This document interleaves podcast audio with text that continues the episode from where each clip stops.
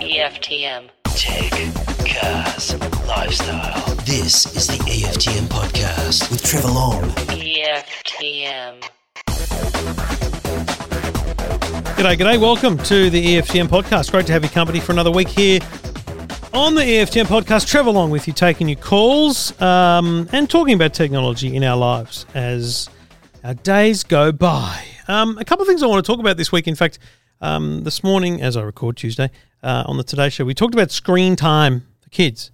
And so I want to unpack a little bit, that a little bit further with the researcher, the associate professor from University of Queensland, who did some of the research that prompted the the conversation this morning, and just I don't know, just talk about screen time a little bit from a parent's perspective, and you know, a, a guidelines perspective, not regulation, but it's all about guidelines and health and well being, and I think it's a fascinating thing to to unpack. So we will talk about that on this week's show. We're also, and this, look, for me, it feels left field, but I do think there's something in it. Um, a conversation with uh, Lambro Photios from Station 5. Now, Station 5 is a software company. They're all about helping startups, you know, AFR fast starter and all these kind of, you know, great buzzwords. But it's a conversation about Aussie, well, just talent generally in tech and whether or not it's going to be lost to Australia in the same way that manufacturing has.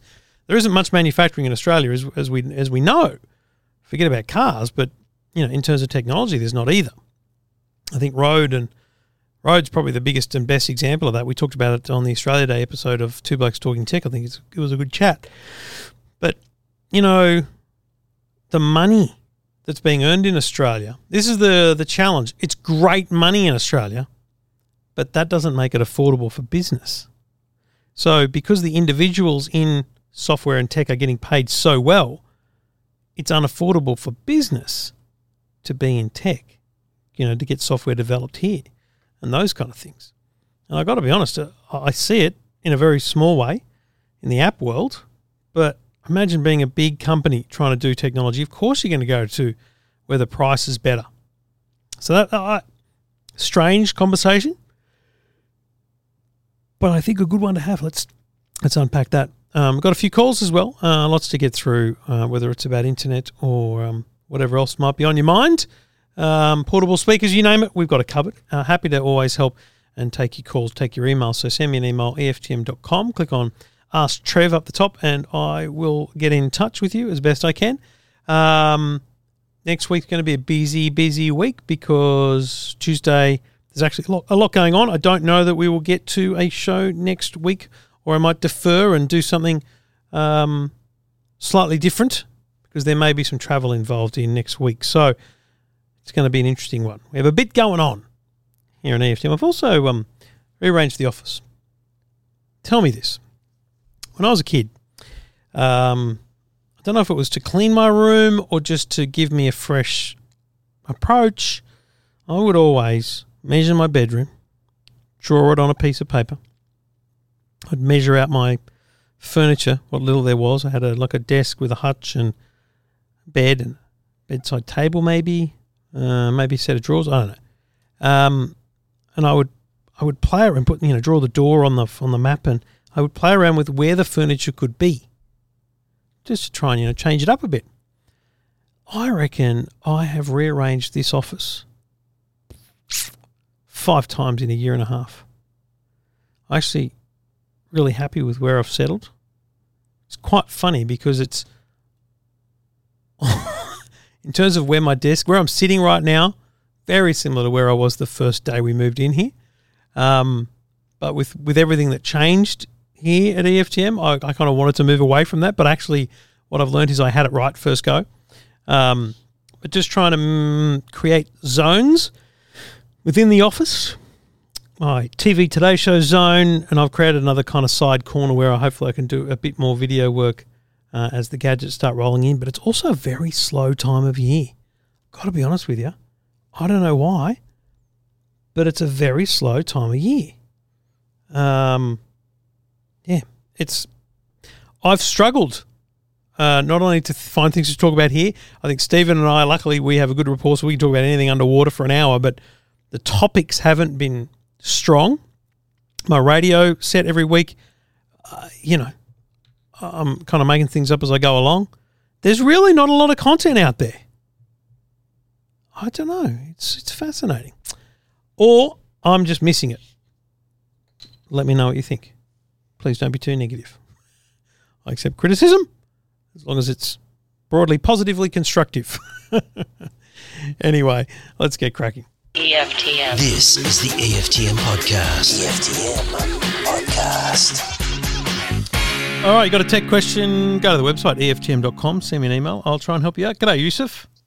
G'day, Trev. How you going? Good, mate. What can I do for you? I'm just after a speaker for a gym and well, something that might withstand a bit of dropping and heavy use. Yeah, how how loud do you want it to be? Is it a, when you're at a gym? You have to speak to me like I'm an idiot because I've never been to one. Oh, you should, should try. Um, we've got about maybe 10 to 15 guys in a enclosed space. Yep. Okay, It so it's get- it's for everyone to be able to enjoy while you're in there. Yeah. Yeah, yeah. It does get quite loud with a few boys in there. Yeah, yeah, yeah. What what sort of budget you got? Oh, maybe $600. I was looking at the JBL, is it the two, the Mega Boom, I think? Uh, the boom box. Yes, that's the one. You know what? I, I don't disagree. The boombox is a cracker. It's a big bugger. I I do have a tiny concern about how much of a beating it could take. Yep. I would personally recommend to you that you save a couple hundred bucks and go Yep. the JBL Extreme 3. It's I mean, it doesn't look as big. Like the boombox looks enormous, right? It's it's probably Yeah. half the size that it looks. But fair income, mate, it'll pump out some sound, like serious sound. And you could drop that thing. Frankly, you could probably splash it with water, it'll still be fine. So I personally think the JBL Extreme 3, which is only three ninety nine at JB Hi Fi, is probably perfect in in all in all reasonable sense. The boombox is definitely going to be bigger, louder, but Yep. I don't know that in a in a room like if you were outdoors, if you said to me we were at the park and we were doing like you know gym sessions, maybe you'd need something like the boombox because the sound will dissipate outs Yep. outdoors. But if it's indoors, mate. The JBL Extreme, we use it outdoors when we've got the projector set up and you know watching a movie. The JBL Extreme, it's great. I might have to give that a shot. Um, I had a, uh, the, the uh, Ultimate Ears, and it's sort of um, the, the charging would go after a while. So it yeah, one of those long. like your little UE booms. Yeah, so when you charge it, it just wouldn't connect anymore. It wouldn't charge anymore. I mean, I returned them twice, really? Oh, geez. Yeah. And so not after a couple of years. You mean just like in a few months? si- six months, both Oh, that's horrible. Yeah, I so mean, need the- that can These things will all, you know, the durability of the battery will go over years. But mate, uh, if you're absolutely spot on. If it's failing like that within months, take it back. I, you should get 15 hours of of playtime from the extreme, Yeah. um, which means mate, just plug it in every every night and charge it up for the next day session. Basically, it would be the go. Oh, awesome. I'll have a comes look comes that. with an arm strap as well, so it's easy to kind of move around as well. Um, a bunch of colours. So, mate, the JBL Extreme Three, three ninety nine. It's a cracker.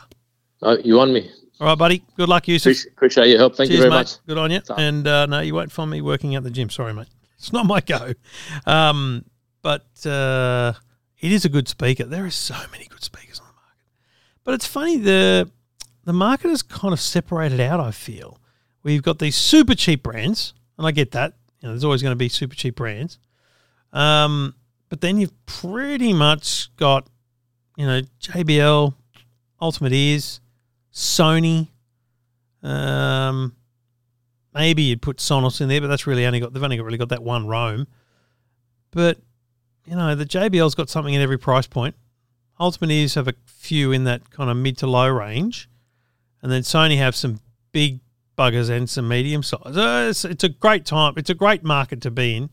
They're all awesome. Like the sound is amazing, but I do think that Extreme Three is an underperformer in terms of recognition for three ninety nine. Good sound, big sound, good sound. Love it. Uh, good luck with that one, Yusuf. This is the EFTM podcast. EFTM. Well, we did a story this morning on the Today Show, and I thought it was worth expanding on a little bit more because it's all very brief and quick when we do those conversations. There was some research out today out of the University of Queensland about screen time and kids. And it's something I don't think we've talked about a lot, which is the challenge of having more than one child, especially across different age brackets. So, Associate Professor Leigh Tooth from the School of Health at the University of Queensland joins me on the line to talk more about the learnings that they have. G'day, how are you doing? Hi, very well, thank you. So this is fascinating. I mean, in some part, I want to say it's kind of obvious, but I think it's critical that these kind of things are brought to the attention of, of people and I guess governments and, and regulators, so that we can we can better inform parents. What what are the key things that that you learnt from the study? What did you set out to study? Yeah, well, I think you captured it in a nutshell. We've done um, research on adherence to screen time guidelines, which came out a couple of years ago uh, from the MJA. And um, but you're right. We wanted to know how hard is it when parents have children that span different screen time categories to actually, you know, ensure that their children do adhere to guidelines. So, uh, you know, for for those of your listeners who don't know, guidelines for children under no exposure to screens before it's one hour a day, and for children aged five to twelve, it's two hours a day, or you know, five to seventeen, basically. Um, and so, what we wanted to do was say, well, if you've got a family that's got, say, two or three children that span these different categories, they might have a, a one-year-old, a five-year-old, and a seven-year-old. Um, you know, how is adherence happening in that family? So we got a cohort of women who were actually in, in a larger study of um, Australian longitudinal study of women's health. We got about um, 2,000 mothers who between them had about 4,500 children. Right. And we analysed data by whether children were in the same category or span different categories. And basically, what we found was that for families that have children who are in the same screen time category, so they might have a, a five year old and a nine year old, or they might have a, a two year old and a four year old, about half of those families are able to um, ensure their children are meeting the guidelines. Right. However, if you've got a family that's that's got children spread across the categories, um, there's a much smaller percentage, only about twenty percent. And, and it's difficult, right? Because this is the challenge that that it just isn't discussed. Because it's all well and good to have guidelines, um, or, or frankly, as a family, to have rules. Um, But I'll tell you, in my family, for example, 10, 11 year old and a 15 year old. Now, hmm. do you think the 15 year old truly has screen time? No, there's no real limitation there. It's just common sense, and we have conversations, and there's homework, and there's a whole range of things that need to go on. But the hmm. two little ones notice that, and they notice their screen time rolls up after an hour or so, and they're wondering, well, why does the older one get to do it? And we just keep saying, well, you're going to be older too soon. Um, but it's hard sometimes, and that's the challenge as a hmm. parent. Is sometimes I want to mow the lawns, or I got we got to do the dishes, or whatever's got to be done. Sometimes it's actually easier just to go, yeah, okay, fine, for a day, whatever. that's the challenge, isn't it? It is. And I think, as you said this morning on your show, um, it's all about sitting down and having discussions within the family. But I also feel there's a side for um, the people, the government, the people who make these guidelines, whether it's for physical activity or screen time or sleep or diet, because all these things act together That's right. um, um, to try to have some practical tips or suggestions to help parents do it, especially when their children have got to meet different guidelines, because no parent can easily make this happen, you know, especially when they've got several children. It's really hard. How do you make the, how, how do you bring government Yeah. into into a family in that sense? Um, um, is it families that need kind of an overbearing or an overarching kind of authority to say to their kids, "This is what's recommended," or is it parents that just uh, throw their arms in the air and don't know what to do that need that guidance? I'm just trying to understand where where the government comes in. You know, where do guidelines play a role and, and who's responsible for them? Because it's hard. It's it's probably wrong to say government, is- isn't it? Because it's just a. It might be an agency or a, or a um, third party of government that does the research or finds creates the guidelines. But parents and kids often shun kind of government intervention, don't they? Uh, look, I think in terms of guidelines, the national guidelines for physical activity and movement, for, for diet, they come from the National Health and Medical Research Council, mm-hmm. which is funded by the government. And the, the government puts those guidelines up on its website. And guidelines are just that they're a guide. They're to help us, not only as children, but also as adults, with how much we should drink to reduce our incidence of certain cancers, you know, healthy diet, all that sort of thing. And I think, I think guides guidelines are are useful as a parent when you're new to, to the parenting thing and you're Mm. not quite sure, well, how many, you know, how can I help my child have a healthy diet? And there are some really good tips, for example, in the Australian Dietary Guidelines on, you know, this is an example diet you could give your four year old. And Right. it just gives parents ideas. It's And not I like it's a meal plan. It's not a menu. It's um, it's an example. It's a helper. It's and so ideas. the idea is that And- parents can sit down and go, well, so you know, the guidelines say you know two to four hours, two to four year olds, one hour per day, and you know we can talk about what that impacts on us and how Mm. our lives may or may not need more or less than that. Um, Mm. Also, an individual child, um, you know, one child might react differently to excess or, or a smaller amount of screen time. So it is a very individual thing as well. I mean, it Mm. it's an important thing for, a as I said this morning, for a family to discuss. But there's the other challenge, and I don't know how much of this you know you would have seen through even the research and guidelines. But the other challenge is peer parenting. Um, I'm just making that up as I go along in terms of a terminology, but you know, there's other parents who um, don't have guidelines, don't have rules, and that becomes a challenge for you as a parent who does have rules because your kids are seeing something else. They're seeing a different behaviour through their mates or whatever it might be. And I always say to my kids, "Bad luck.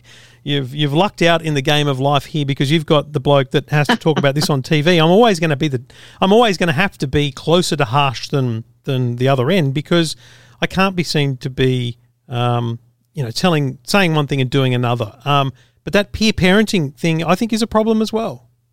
Uh, look, absolutely. I mean, that's not something that I've actually researched, but I guess I would just again draw it back to the fact that, you know, there's no absolute you must do this, Yeah. but a guideline is aimed to to try to inform the population about practices that can help them to have the, the sort of the healthiest health outcomes possible.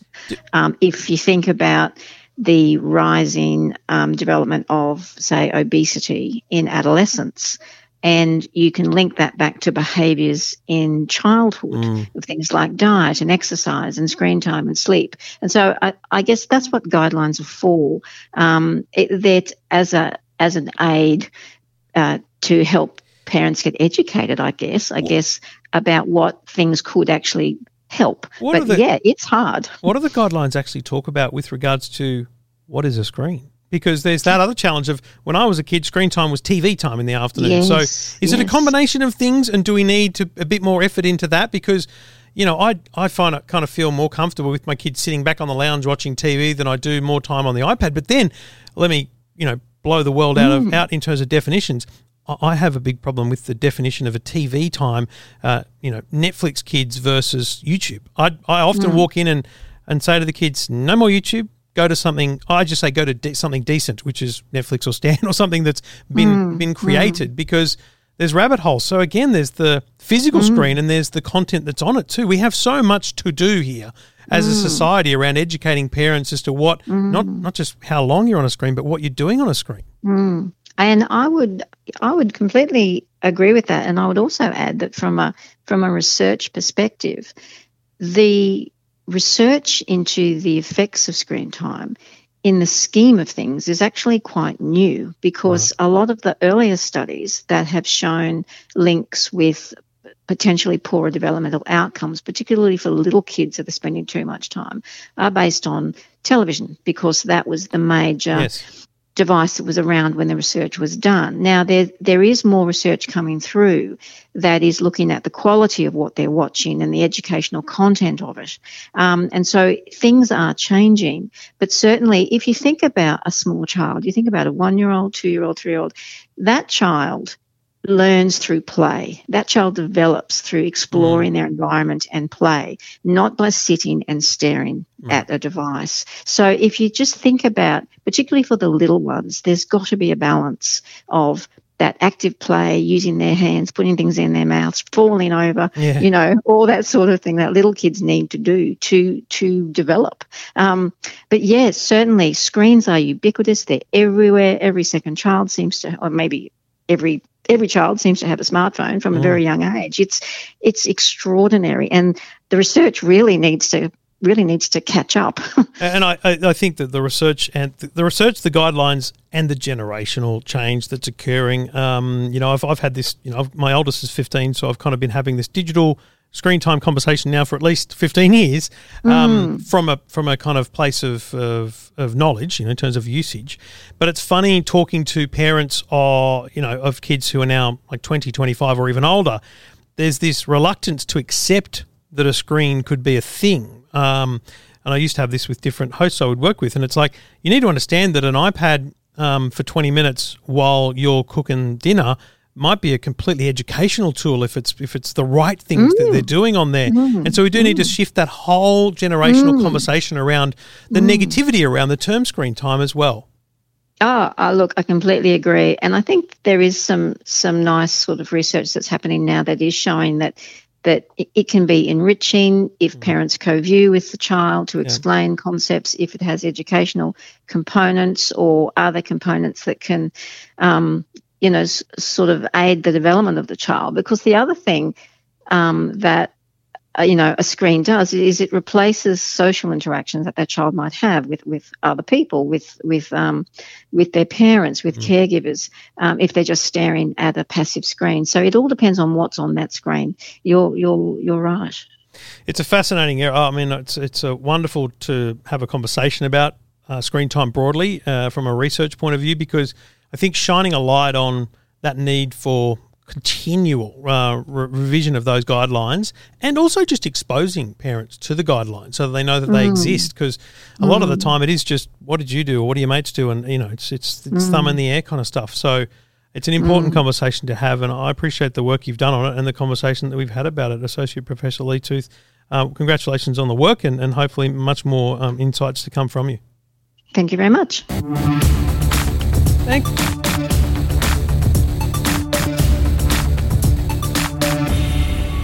Taking your calls, you've got a tech question, go to the website EFTM.com. Trevor Long here to help. Tristan, g'day, mate. How you doing?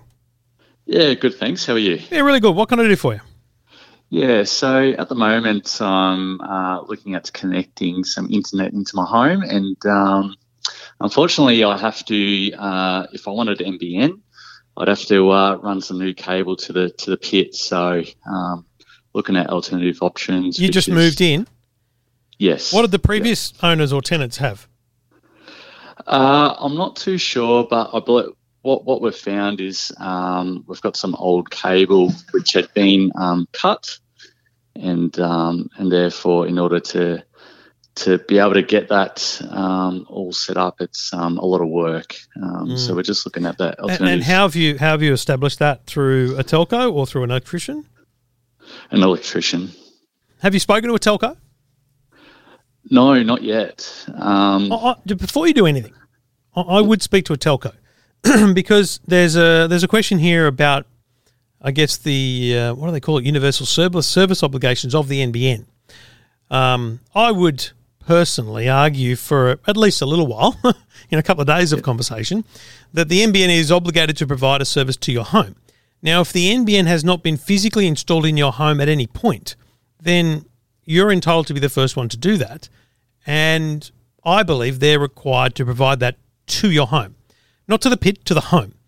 So, oh, mate, I'd want a telco, and I personally, I'd bring Aussie Broadband because they've got the best support centre just to have a conversation with to explain the situation. But maybe don't go into too much detail early on about what you found about cables cutting things. Just talk about the fact that the you want NBN. And they'll do a lookup of your address and they'll say, well, it's bookable or whatever it is. And you know, if they book a connection and the NBN come out and find that there's a cable that needs to be run, mate, up until the wall of your house, that's their job. Okay, uh, that's good to know. Do you know what I mean? Like I, that's my personal belief. I'm not putting that in legislation. I'm not reading that from any Yeah. law. I just think that that's the first port of call you should have because you're entitled to be able to connect to the NBN. That's why the government spent billions of dollars, right? Um, Yep. Now, have you spoken to your neighbours? Do you know what sort of NBN they're all getting? Is it fibre to the node, or are they getting? Are you in a rural area? What What are you? What sort of area you're in? It's um, it's fibre to the node. So you know, okay. So you know that for sure that everyone's got node connections. So therefore, and that's why your electrician has looked at the cable and gone, "There's no copper into your house" or something. They've they've found. Yeah, I think from previous works, it's um, it's the cables just snapped, and um, unfortunately, the uh, the cable it was an old it's an old home, 1950s home, so Yeah. um, And you know the, the cable the cable was run underground without any conduit or anything Right. like that. Yep. So And look, I just think that at some point you need to just really define who's responsible for what. Um, because there hasn't been a previous service there, or that you know of, um, I would ask that question of of a telco. Aussie Broadband would be my suggestion. As I said, just because they got such a cool call center, they're very relaxed Aussies. You know, they're they're going to actually help uh, as best they can. Um, I wouldn't mind, and I might send you a note just to get your address because I wouldn't mind getting someone from the NBN to find out for me what the situation is. But where are you at with alternatives? What what were you thinking in terms of? Let's assume that the running a cable is an expensive thing. Have you had a quote? Like what what's it going to cost? Uh, no, I haven't. It's just just been told by um, electrician you and a just said, number you, of them. you're dreaming. Basically, don't do it because because they got to dig a pit. They got to they got to run a conduit. Yeah, and um, you know, dig a trench and, and do all that. The um, the alternative that I've been looking at was uh, fixed wireless or mobile broadband. Yep. Um, and yeah, I was just uh, I was wanting to know basically what's a, a preferred and um, Mate, I would. The first thing there. I would do is I would check the Optus website um, for your address, and they have a thing called Optus 5G. Um, and if you're in an Optus 5G area, then I mean that would be an amazing solution because they it's just a box that plugs into power. Probably best off near a window so you get good um, um, good actual reception. Um, but a box plugged into power, it gets the internet from the 5G network, and it then gets you it's Wi-Fi through the home. Um, like it's literally it's perfect. It's all you need, right? Um, That mobile broadband in terms of price, I think Optus is the best option. Telstra have the same product, but it's a bit more expensive.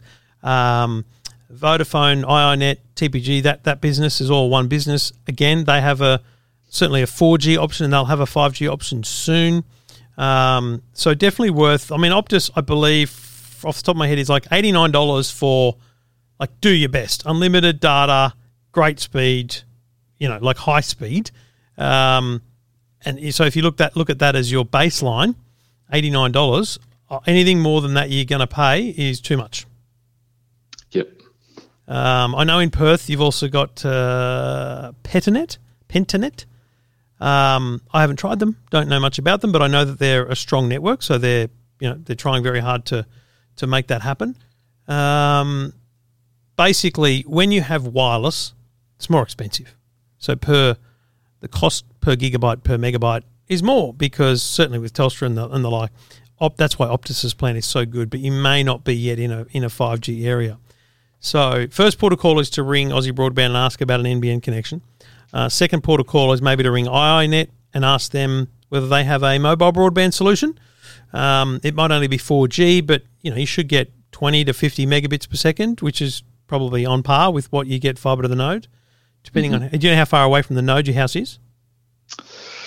No, not idea. Uh, it's, You know- have you physically 400 seen it? I think so. Yeah.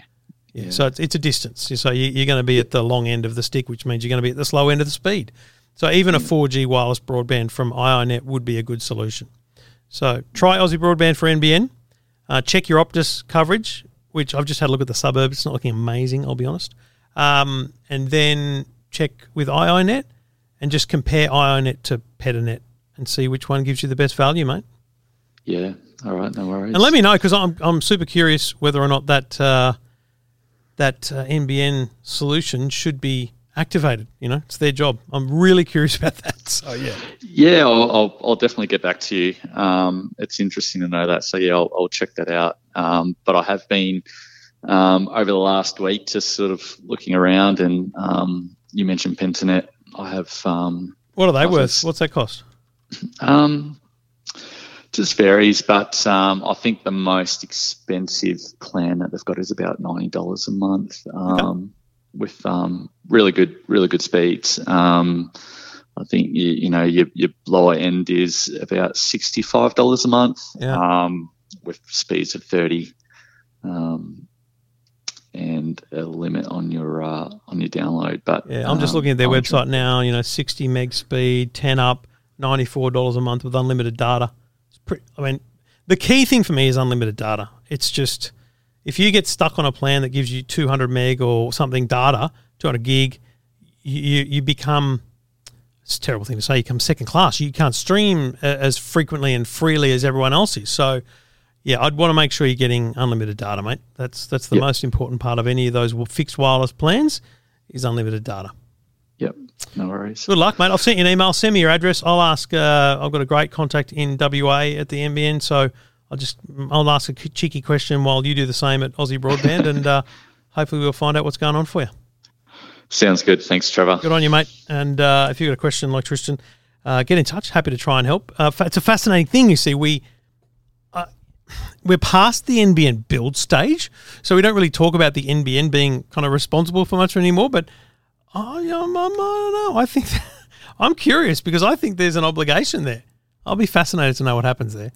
We shall see. This is the EFTM podcast. EFTM. So I mentioned earlier the, the conversation around losing manufacturing in Australia and how there's some level of concern about just kind of losing the tech sector entirely.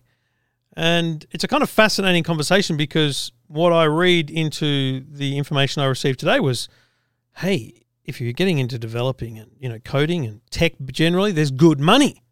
But the problem is that good money means that doing stuff in Australia is expensive and therefore the, the industry may not be able to flourish and may disappear. So to discuss that, Lambros Photios from uh, Station 5 is on the line. G'day, Lambros. G'day, Trevor. Thanks for having me. Mate, this is fascinating because it's not my normal kind of um, wheelhouse, as they say. But in terms of tech, I mean, we think about our kids and the future jobs and all those kind of things. All, all eyes, all roads point to tech as being a, a good place. You know, lots of jobs in the future, and you're telling me good money, but that's not all good. Yeah, it's an interesting one, right? Because I think, you know, if you're keeping track of the news and kind of what's going on, the budget, all we see is that there's tremendous amounts of money being poured into the tech sector. Mm. You know, we're always pointed to the story of Atlassian and how they're kind of the flagship. You know, here's a tech company that what, you know, we're going to see a lot more of this over the years ahead. Yeah.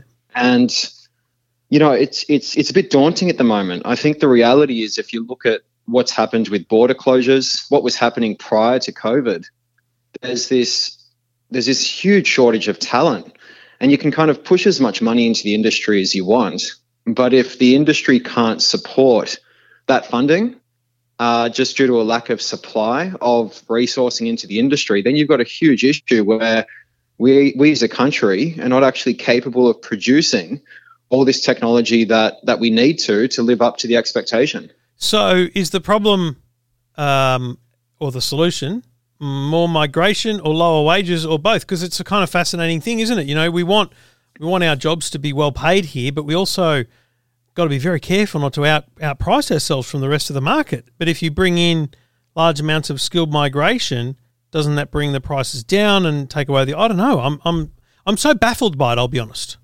You know, one of the reasons we've seen COVID kind of catalyze, or I guess amplify this issue rather, is because we relied as a, as a country so heavily on on imports. Right. You know, we we relied on on you know effectively talent from other countries coming into Australia on skilled visas, and you know filling those tech those tech roles. And what's happened in in light of COVID and border closures is that that, that huge stream of talent that we relied so heavily upon Mm. has ceased to exist for, for over two years now. And the industry's hurting. So supply has been cut drastically, or at least growth in supply. You've had a lot of the talent that was here go back home, go back to Europe, go back to the US.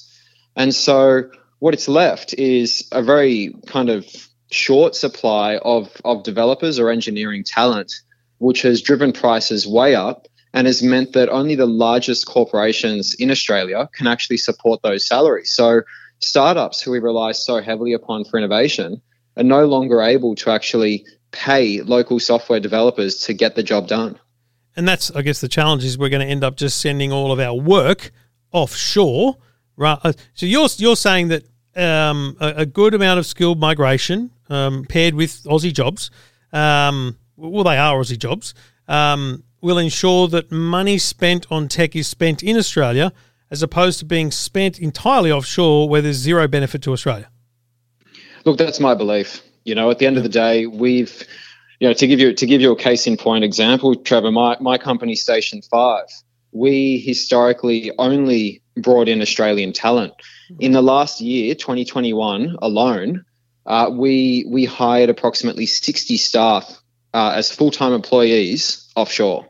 Uh, as a business that had never historically hired offshore talent. Right. And so that kind of speaks for itself in terms of, I guess, the growth of the sector, but in, in terms of investment, but similarly, the lack of talent that's just available here.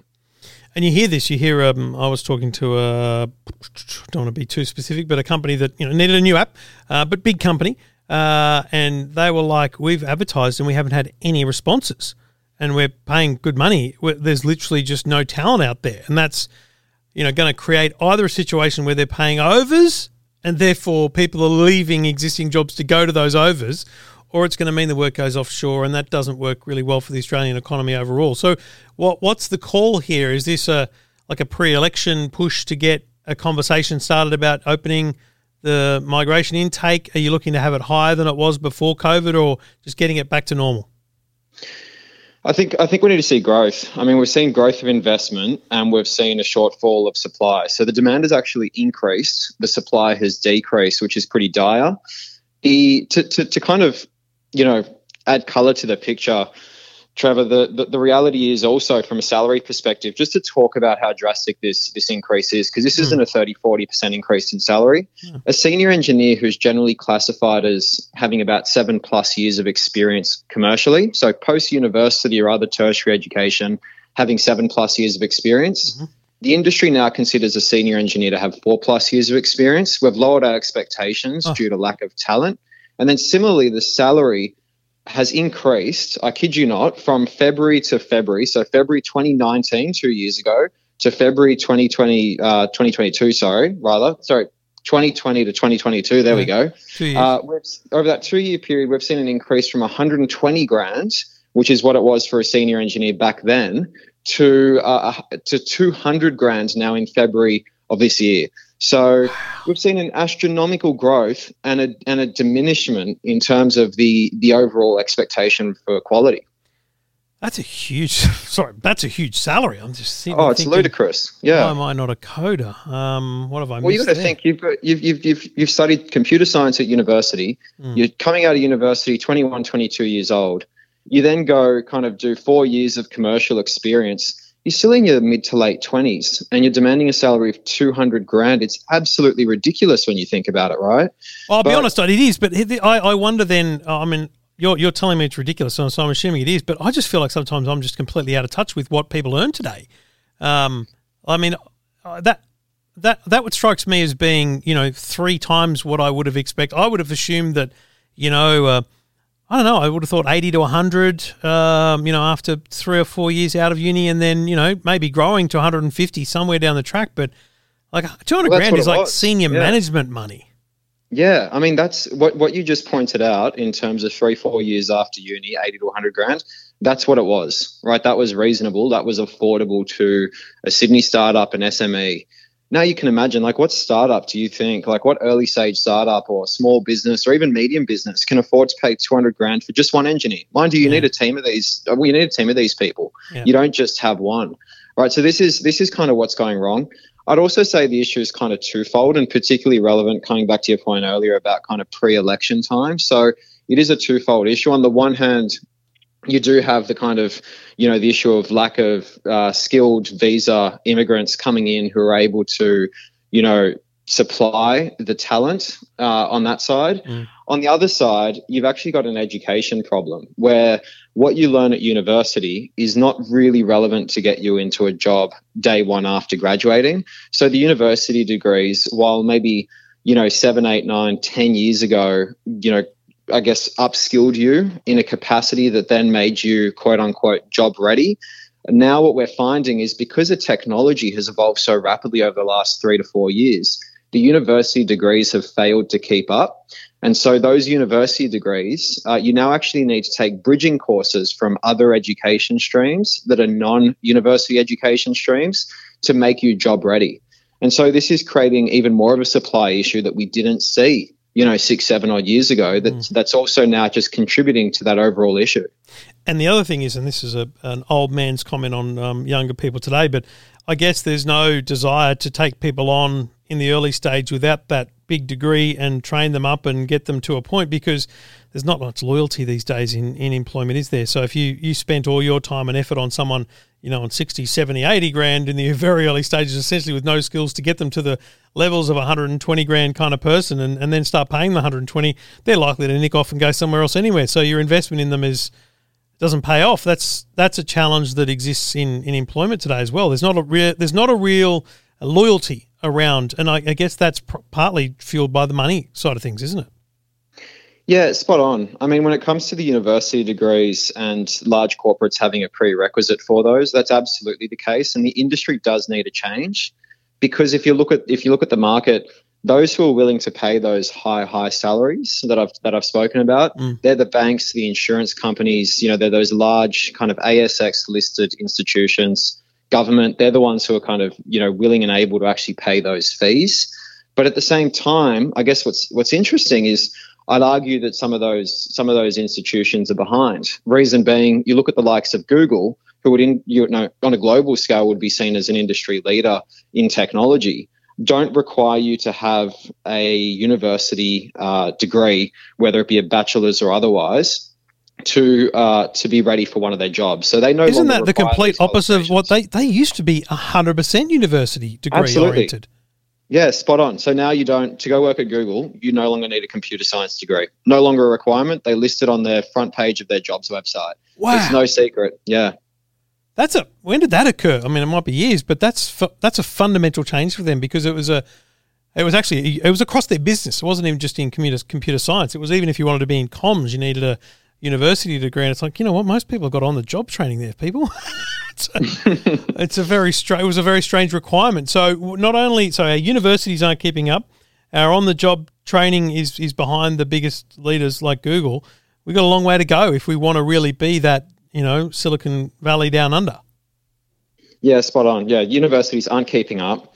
The so they, they're not they're not preparing you for the role. So you as a student now to be quote unquote job ready in this high demand industry now need to go out and do other degrees or other kind of you know study other kind of shorter term six to twelve month tertiary education post degree to get yourself job ready for one of these high paying roles. Uh, but then the high paying roles are kind of super exclusive and then uh, and also in in very high demand. And so you know, as from a talent acquisition perspective, impossible to find the right people. So it is it is kind of a comedy of errors here, Trevor, because we're seeing that from all sides of the market, there's just no understanding about what's actually needed. And we're just seeing more and more money going into this, but not necessarily any money in the right in the right uh, I guess you know going through the right channels, going through the university streams to, to recalibrate them, uh, going into going into people and startups to get them ready and able to to hire this talent. So there are kind of problems coming in from multiple different angles, and and it is kind of laughable when you look at it. Who's responsible?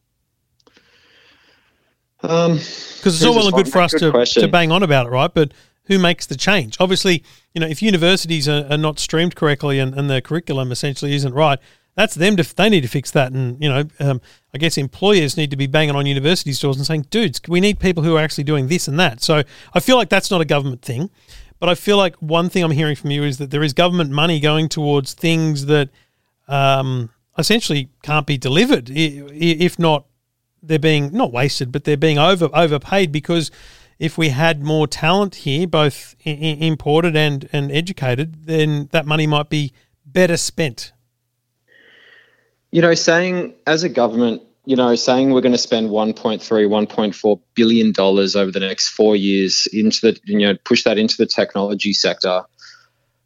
Just making that claim seems seems strong, you know, in the sense that we support innovation, and they and it definitely does suggest that, but having that lack of understanding as to what the sector actually needs and where it's bleeding uh, is a very different story. And so is the government doing the right thing by pushing money into the sector? Yes. Uh, do they are they pushing it into the right components of the sector and actually addressing the issues? No. I mean, you know, universities receive so much in the way of government funding indirectly through through HECS programs and the like. But there's nothing that's really forcing those universities to change and adapt Yeah. to what the students actually need. You know, we've got students who are finishing off the HSC and are going into computer science degrees thinking that that's the best thing for them. And quite frankly, it's not. You know, if they want to go work with the likes of Google, which let's be honest, if you're doing computer science, That's a much better coming out the university, isn't it? Like if you if you if you if you finish year twelve on a high and you're pretty smart, you get a job at Google, mate. Four years at Google, that's your university education, and what a hell of a resume over and above any bachelor's qualification, post grady, whatever the heck you can put on your on your resume. Surely, Yeah, absolutely. And, and Trevor, let me ask you this: of you know, if you're going through the later years of, of high school, thinking I'm going to go do computer science, are you thinking I'm going to do computer science so I can go work at an at an ASX listed insurance company? You're thinking I want to go work at Google or Microsoft. yeah, that's true. Why why would they? I mean, whose whose goal is to work at the bank? Yeah, spot on. Well, I, I admire your uh, openness about it. I, I, I fear that there's no clear, easy answer, um, but I hope that your, um, I guess your your gusto here uh, has some impact on a few people and just gets a conversation going. And hopefully, you can knock on doors in Canberra and have that conversation because you know no one wants to waste government money, um, but it does feel like it's a it's a big ship to right. Um, but hopefully, it's it's it's turned around in the right time frame that we don't lose the tech industry in Australia, mate. Mate, I certainly hope so. Yeah, I don't want to see these jobs all going overseas in the way that I'm seeing at the moment. I want to see the local tech sector grow, and I don't want to see that, you know, this is a replication of what happened in the manufacturing industry back in the 1970s when jobs started going offshore to China and the like. So I really hope, I really hope the right people are, are listening and that, that this change happens. And that's speaking as someone who's empl- had, had to employ people overseas when you would have preferred to do it locally. Yeah, spot on. It's what we did historically, and and now we've, you know, our hand has been forced. Lambros, good luck, mate. Thanks, Trevor. This is the EFTM podcast. EFTM. So I was just thinking about um, politics, as you do, um, and I was curious. We have an election coming up, so what do we want to know? Um, I want to get Ed Husic back on um, because I think he's a straight shooter. I think he talks reasonably honestly. Um, who else should I be talking to? Who else do you want to hear from? Uh, I don't want to talk about rubbish personality politics. I want to talk about policy because what policy is there? What are we voting on? like, like what is the actual policy conversation here, other than we hate them for what they've done? It's time to move on, or they're doing a great job. We we made it through. Let's keep going. Like if those are our two options, that's rubbish. Um, I'm kind of just think, I was thinking out loud about it there, um, especially after that chat with Lambros, because so many things, isn't there? So many little things going on. Um, I definitely got to talk to Ed Husic again because I want to, and I want to listen back to that chat I had with him early in the pandemic, where the frankly the world was a better place polit- politically. Um, and I just feel like it's gone off the rails again. Um, but that's a conversation for another day, I think. But yeah, I, you know, I need ideas here for this show more than anything else. Um, I try as much as I can to, to think about this before the day of recording so that I can come up with interviews like those today and not just have back to back callers because sometimes people, you know, obviously that's the same thing every week sometimes, but it, it is what it is. But yeah, I want to think about other other things that we want to know as a part of the community. What do we what do we need to engage with? What do we want to hear and what do we want to know? And just generally, who do you want to hear from? Whether it's politics or otherwise. Um, my early day background was as a radio producer, and it's whether it takes a week, a month, or an hour. Getting a hold of someone is such a great thrill. It really is. I still get a thrill out of it. Um, so yeah, if there's someone you think I should be speaking to, not just around the election, but just generally around tech or just someone interesting that you think I might know, let me know. You can always send me an email. Uh, EFTM.com, click on Ask Trev. If you've got the Android app, you can just click Ask Trev and just send me an email. Really easy. Um, and yeah, let's have a think about that, folks. Let's build this thing together.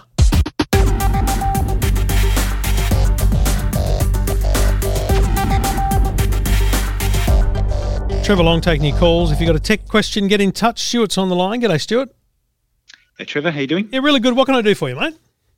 So, thinking about an electric car for Woohoo. myself. Yes. It'll be yes. Um, it'll be a daily drive. I do about uh, sixty to seventy kilometres every day. Yep. A big chunk of that is on the freeway, so at speed. Yeah. Um, my question really is, where do I go to figure out um, if I want to try and you know create my own energy panels on the roof, a battery in the yard? Mm. Where do I go to figure out how big a battery I need? I can work out what I need for home through looking at my electricity bills. Yeah. Fair enough. But how do I know how much you know how much bigger battery I need to feed the car? Yeah, so I think the challenge is if you were thinking about having a home, so let's say you had a home solar and home battery, and you expected the home battery to power your home at night and entirely charge your car at night, you, you would be Big battery, right? Yeah, yeah. I mean, I just don't think it's how how it works. Here, here's essentially what people do: is once you get into the solar world, you start then doing some really interesting shopping around for your energy company around who's giving me the best feed-in tariffs. Yeah, which is I'm not at home during the day. I'm generating electricity. How much can I earn from that generated electricity? Um, if you have a battery, then what you do is you charge that battery, and anything in excess of that you sell off to the grid. Uh, But at night time, you don't need to utilize the grid because you've got that battery for the most part. But then there's still basically what you do is again you negotiate with an electricity company to have just the most outrageously great uh, off-peak rates, because your car at 60 to 7 k's a day, 60 to 70 k's a day is only going to need to charge probably midnight. What time do you leave for work in the morning? Seven. mate. You- You're gonna you're gonna plug the ch- car in when you get home at night, and you're gonna tell the car through the settings in the car. You're gonna say, "I want it to be ready at seven o'clock in the morning." It won't pick up a charge until it needs to. So it'll be plugged in, and it'll know there's electricity there. But if you've driven 80 k's that day, it might start charging at 11 o'clock at night. If you've driven 50 k's that day, it might start charging at 1 a.m. in the morning. It'll pick it up when it needs to to complete the charge as best required. Plus, you won't charge for 100% every day because that's not good for the battery anyway. So you probably keep within the 20, 20 to 80% window. So what you do is you're essentially paying a super cheap rate to charge the car overnight, um, but you're not pulling it off the battery. It would be a phenomenal number of batteries required. Because do you do you know off the top of your head what a what capacity batteries you, you're talking about for for the average kind of home install that you've looked at thus far for your own home usage? Uh, anywhere around uh, fifteen, maybe uh, maybe eighteen, depending on what it is. My, my complication at my place is, is a bit different. We have three phase air conditioning, so Yep. what I've been told is that you know they'll only uh, install the battery against one phase, not against three. So Right. you know, no matter what I do, I still need to be connected. And and that's look. I don't think any of us are really trying to go off the grid, are we? We're just trying to completely and utterly minimise. Well, are we just trying to minimise our costs to the greatest extent? Oh, I don't know if I could go off the grid. I think I you might. would, right, right. Would are you married? Yes. Would the wife forego the the air conditioning for that off grid experience?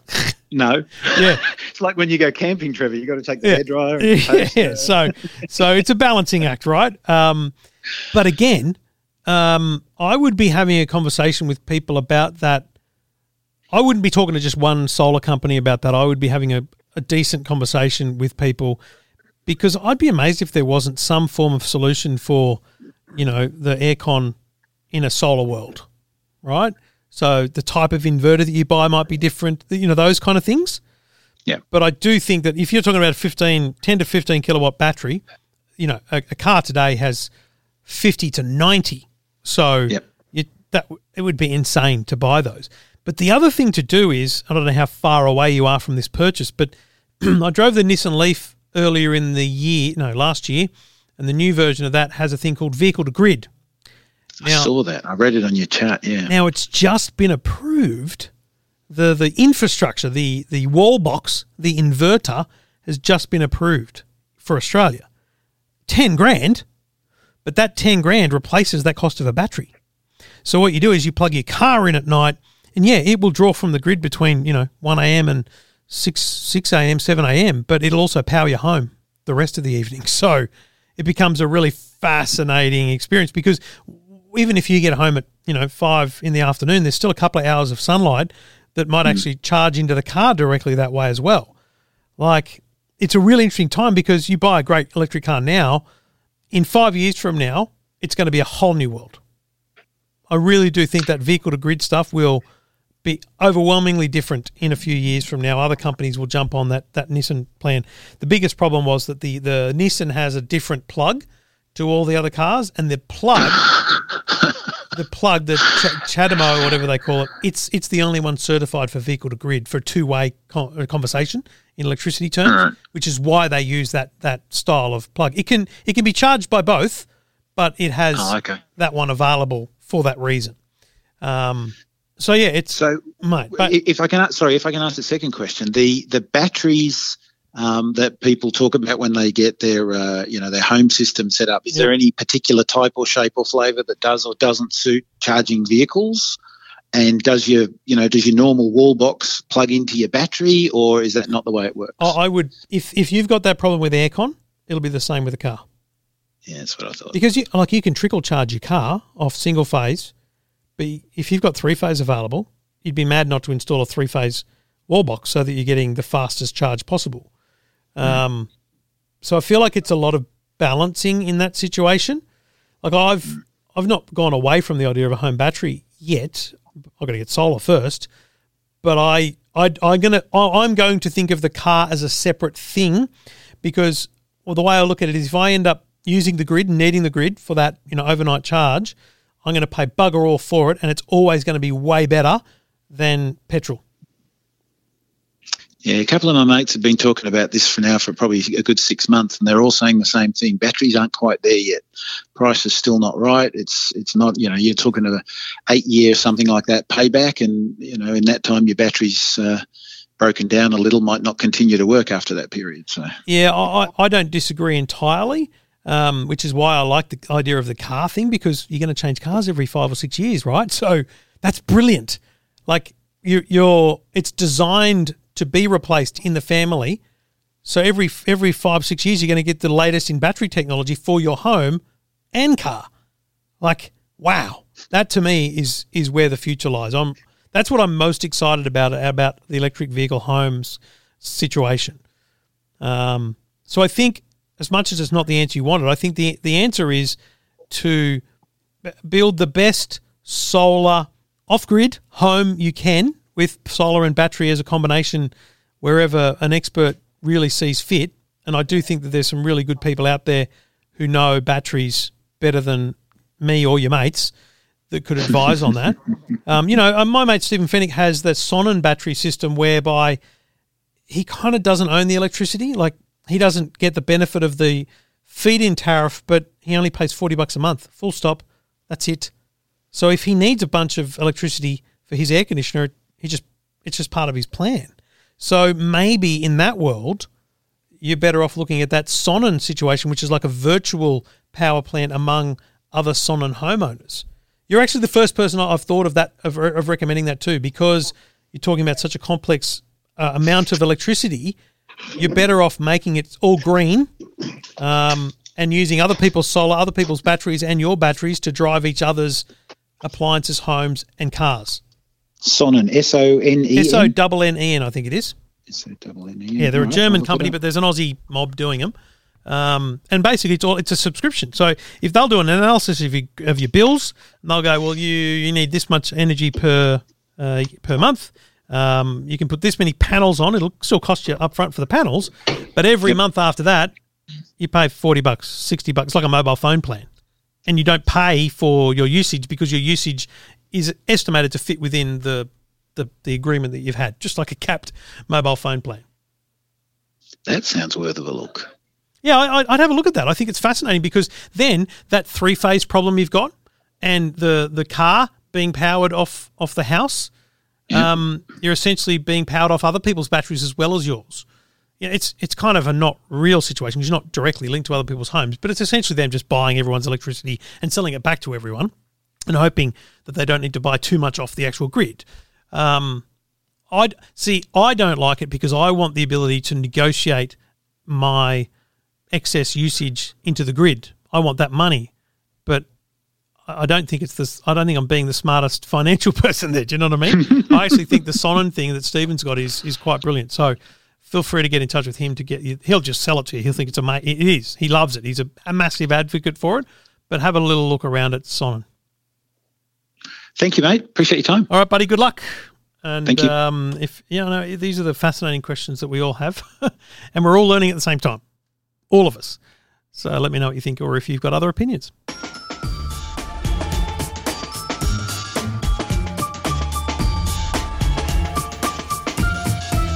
All right, thank you for listening. Um, a quick one and a good one. You know, we, we don't do this for a time period. It's just it is what it is. Um, and it's just been a bit of a crazy day. I'll be honest. There's just been a bit going on, and um, the phone hasn't stopped ringing. There's some stories to write. There's just things to do, folks. Um, and so I've got to get back to that. But uh, as always, you can find me at EFTM.com. Join the Man Cave. Uh, just search Facebook for the EFTM Man Cave. And of course, if you haven't got the apps, download the app, the EFTM app. Just search EFTM in Google Play or Apple App Store on your iPhone. Thanks for listening, folks. See you next week or thereabouts.